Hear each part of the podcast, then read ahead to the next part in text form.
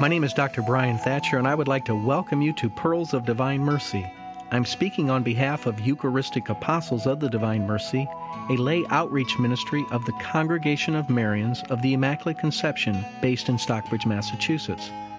Our mission is to form Divine Mercy prayer groups or cenacles where people learn the faith and then build up the local church through spiritual and corporal works of mercy and to promote the real presence of Jesus in the Eucharist and recitation of the Divine Mercy Chaplet during Eucharistic adoration for the intentions of the sick and dying. Our website is at www.thedivinemercy.org, thedivinemercy.org. For information on the ministry, please call us toll free at 877 380 0727. All callers will receive a free prayer card with the Divine Mercy Chaplet on the back. Quotations of St. Faustina are taken from her diary, Divine Mercy in My Soul, copyright 2001, Marians of the Immaculate Conception. Today I want to share with you some reflections on inner healing in the spiritual walk. Ten years ago, I hit a personal bottom, and while it was a difficult time, I look back and realize that it was one of the best things that ever happened to me. I sure didn't think so at the time, but growth in most of us occurs at times of crisis. This period of crisis in my life 10 years ago forced me to look at myself and ask questions like Am I really happy? Is this what life is all about?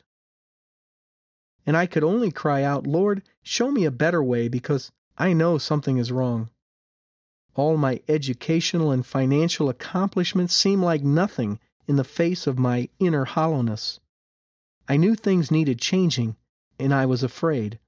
I felt trapped, yet afraid to try to get off the moving stress test and treadmill of daily existence.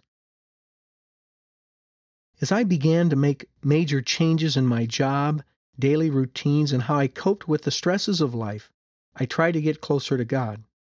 As time went on, I became more and more at peace as Stones of garbage that I had been dragging around were gradually removed and discarded. I began to be more reflective and contemplative, and life was more peaceful. I knew I was in a period of transition, and I knew I needed time to discern what God wanted of me. And I also knew that without getting rid of a lot of garbage, I could never discern properly because there was so much that was keeping me from focusing on the mark, from focusing on the finish line. As I began to get closer to God, a period of illumination occurred.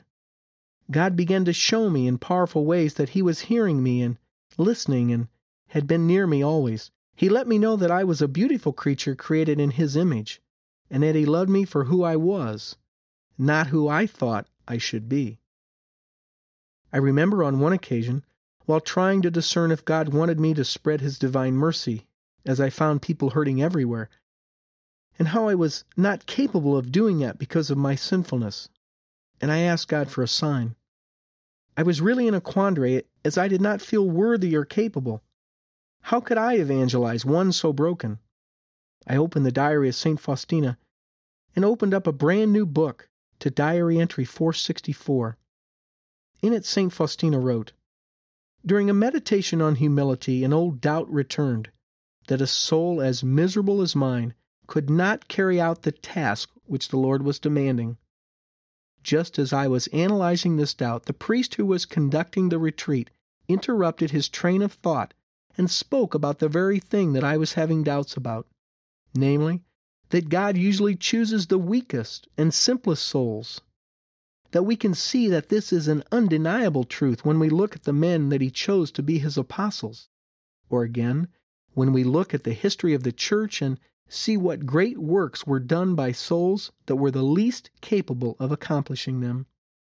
For it is just this way that God's works are revealed for what they are, the works of God.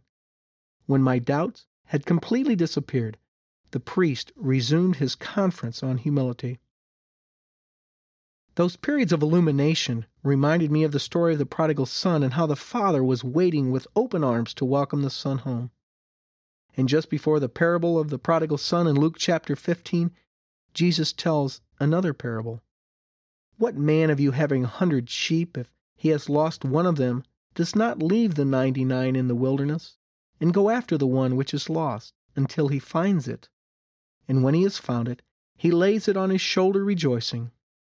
Just so, I tell you, there will be more joy in heaven over one sinner who repents than over 99 righteous persons who need no repentance. Those intermittent periods of feeling the presence of God help me understand that I am somebody, not because of my educational achievements, positions on jobs, my income, or type of car I drove, but because I was created in the image and likeness of God.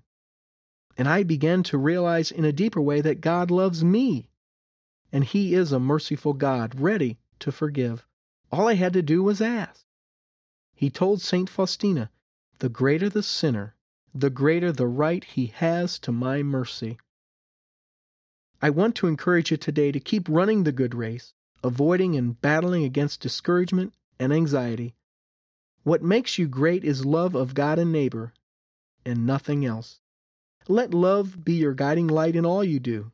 Let it be the driving force behind all your thoughts, deeds, and actions. And if you should fall, or should I say when you fall, know that the divine mercy is always there with open arms, waiting to embrace you and carry your wounded body as the Good Shepherd carries the lost sheep. Don't ever think that your sins or prior lifestyle are so bad that God could ever forgive you. You must A. Ask for His mercy, B. Be merciful to others, and C. Completely trust in Him and His mercy. And as you turn your life over to God and trust more in His mercy in a deeper way, you will understand in a deeper way what a beautiful person you are, one made in His image and likeness. Thank you for joining me, Dr. Bryan Thatcher, for Pearls of Divine Mercy. If you would like to know more about our efforts to form Divine Mercy prayer groups or cenacles, and to promote recitation of the Divine Mercy Chaplet during Eucharistic adoration for the sick and the dying, please call our ministry toll free at 1 877 380 0727 or look at our website at www.thedivinemercy.org. Thedivinemercy.org. All callers will receive a free prayer card with the Divine Mercy Chaplet printed on the back.